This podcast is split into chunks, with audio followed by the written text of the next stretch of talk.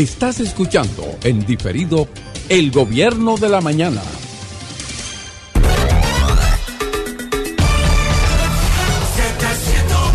Señores, ya son las 5 con 48 minutos. Yo le digo que a veces hay temas que te hacen frenar de golpe y hasta girar un poco, porque hoy yo quería hablar y reflexionar sobre el tema de eh, la, la, niña que murió supuestamente por una violación que sufrió por parte de su padrastro, un pederasta. Eh, es un hay un proceso de investigación, a, a mí no me gusta adelantarme a los casos, sino que cumplan su curso. Y hace unas cuantas semanas, yo de hecho me voy a quedar en este tema, voy a dejar a Rafael para después yo hablaba acerca de la improvisación en la formación de familias, personas que sin conocerse bien, y ustedes saben que he sido muy consecutivo, muy sistemático en esto, que sin conocerse bien se unen para formar un hogar, una familia, ignorando que el hogar debe ser visto como un templo mientras que la familia es sagrada, por lo que usted no debe darle cabida a cualquier persona, a cualquier individuo en su hogar ni en su círculo familiar. Porque usted no sabe quién va con la intención de dañar.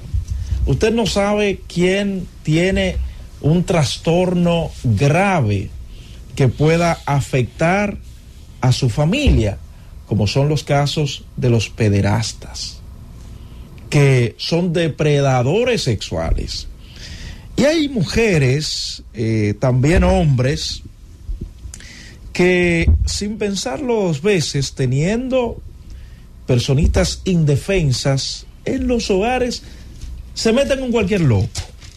Voy a decir así, lo voy a decir así, en muchas ocasiones personas que tienen problemas con consumos de sustancias ilícitas, personas violentas que terminan maltratando a la pareja y por ende a las crías que tienen esas parejas. Y ya ha habido muchos casos en la República Dominicana de individuos que se introducen a, una, a un hogar se casan con una mujer, que esa mujer tiene hijos, pero que son personas que vienen con traumas. Son personas que, aún teniendo la necesidad de ser asistidos por profesionales de la conducta, nunca se han puesto en manos de algunos. Y viven su vida eh, de esa manera.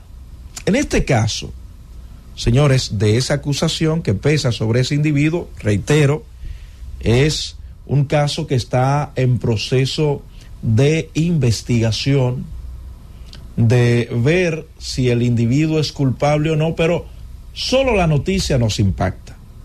La sola noticia de que pueda ser impacta y crea, señores, una sensación muy negativa a cualquiera que lee o ve esta información de que un individuo por violar a una niña de dos años le provoca la muerte. Narra el tío de la, de, la niña que habían salido ella, él y la madre a comprar algo y habían dejado el individuo en el hogar con la niña.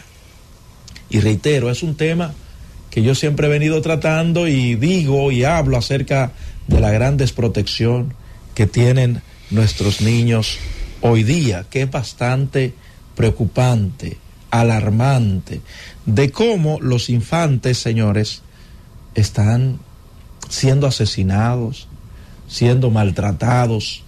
Y yo creo que esto debe llamar a preocupación a las autoridades para tomar medidas. Y quizá algunos digan, ¿y cómo lo vamos a hacer? Y yo les reitero, es un asunto que debe, que nos compete a todos. ¿Por qué?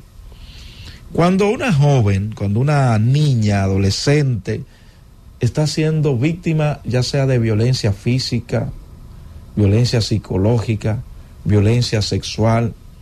En algún momento a esa niña hay que llevarla al médico.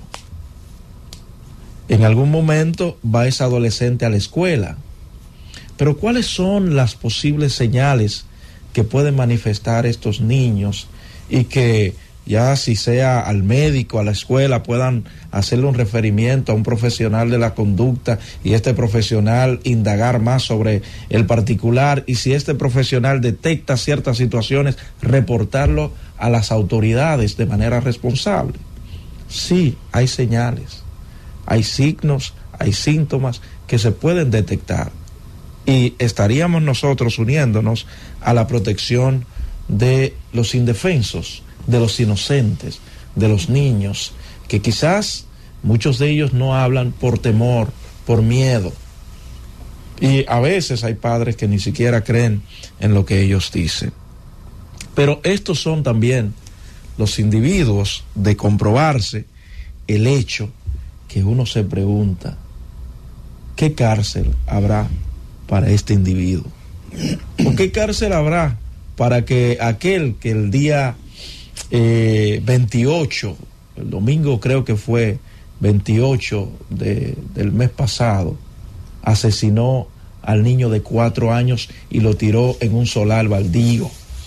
La crueldad que estamos viendo en nuestra sociedad debe espantarnos, debe llamarnos la atención y los padres ponernos a ojo visor con nuestros hijos, porque ellos no pueden defenderse ante estas fieras, ante estos depredadores sexuales ante estas personas llenas de frustraciones, de trastornos. Ellos no pueden ofender, eh, defenderse, pero usted y yo, como padres, tenemos la responsabilidad de proteger, si es necesario hasta con nuestra vida, la vida de nuestros hijos. Gracias por escucharnos. Sigue conectado. Z